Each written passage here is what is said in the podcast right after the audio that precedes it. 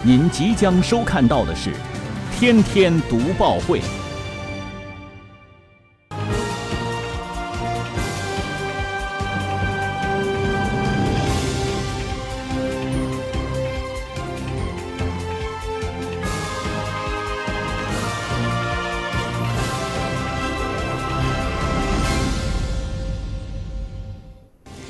新闻有态度，做有态度的新闻。观众朋友，大家好，欢迎收看今天的《天天读报会》节目，我是李锐。在节目的一开始呢，要跟您分享一个关于装修的一个好消息啊！现在呢，咱们哈尔滨广播电视台的新闻综合频道和都市资讯频道携手汇众装饰股，也推出了金秋家装惠民季，给全市的人民要送大礼了。参与到呢哈广电家装团购的消费者就能够享受到八重的优惠，其中呢特价的样样板间使用的面积能够达到八十平方米，但是交一万块钱的诚意金就能够抵四万的装修款，仅需要九万九千八，机会有限，每周呢仅限五十户。汇众装饰一站化，诚信利他无欺诈。哈管店呢家装团购的报名电话是八八零八零一二三，大家可以赶快的拨打热线电话来咨询啊。咱们再来说一说，现在马上呢，很多的大学陆续就已经开学了。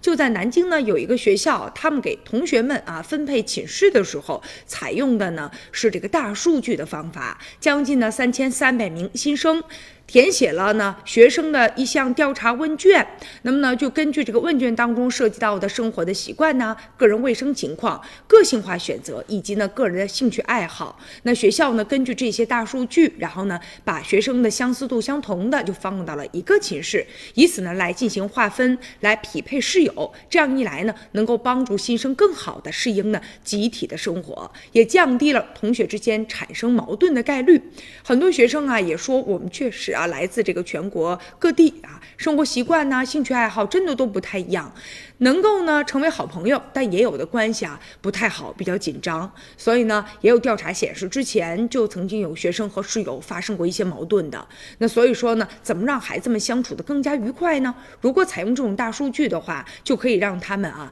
啊和这个比较心意相投的小伙伴能住在一起。可见学校也是用心良苦啊。当然了，学校呢还要进行很多。的调查，其实相比原来那种啊，直接让学生们就同一个专业的住在一起，就会更加麻烦一些。但是呢，学校愿意通过这样的方式让孩子们相处的更愉快，而且效果也是不错的。当然了，现在只是说把教室呢和这个寝室都分完了，那下一步还要进行进一步的来跟踪啊，看一看学生的反馈是怎么样的。其实李瑞也是觉得啊，这个学生呢住在这个学校里面，除了要是和自己这个心意相投的同学关系比较不不错之外，那么不同性格的学生，我们也应该学着去适应别人，因为毕竟啊，这也是未来走入社会的其中的这一个台阶儿，您说是吧？